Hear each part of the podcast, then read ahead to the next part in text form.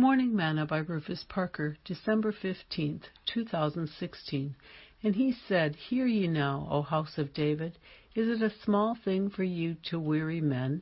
But will you weary my God also? Therefore the Lord himself shall give you a sign. Behold, a virgin shall conceive, and bear a son, and shall call his name Emmanuel.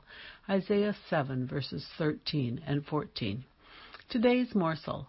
Isaiah said, Therefore the Lord himself shall give you a sign. Behold, a virgin shall conceive and bear a son, and shall call his name Emmanuel. Matthew wrote, Now the birth of Jesus Christ was on this wise. When, as his mother Mary was espoused to Joseph, before they came together, she was found with child of the Holy Ghost. Then Joseph, her husband, being a just man and not willing to make her a public example, was minded to put her away privately.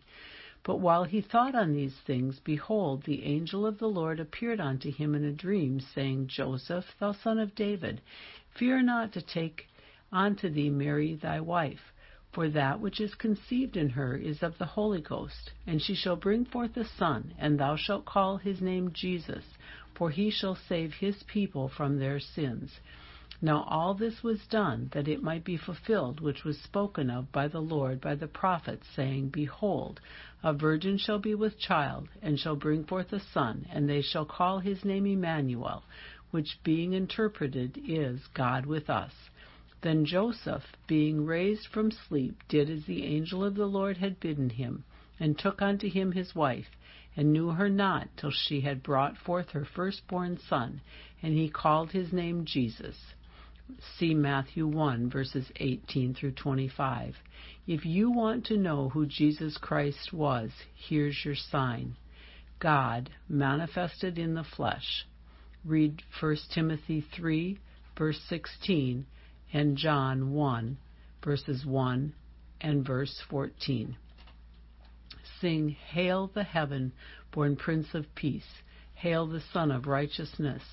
Light and life to all he brings, risen with healing in his wings. Mild he lays his glory by, born that man no more may die.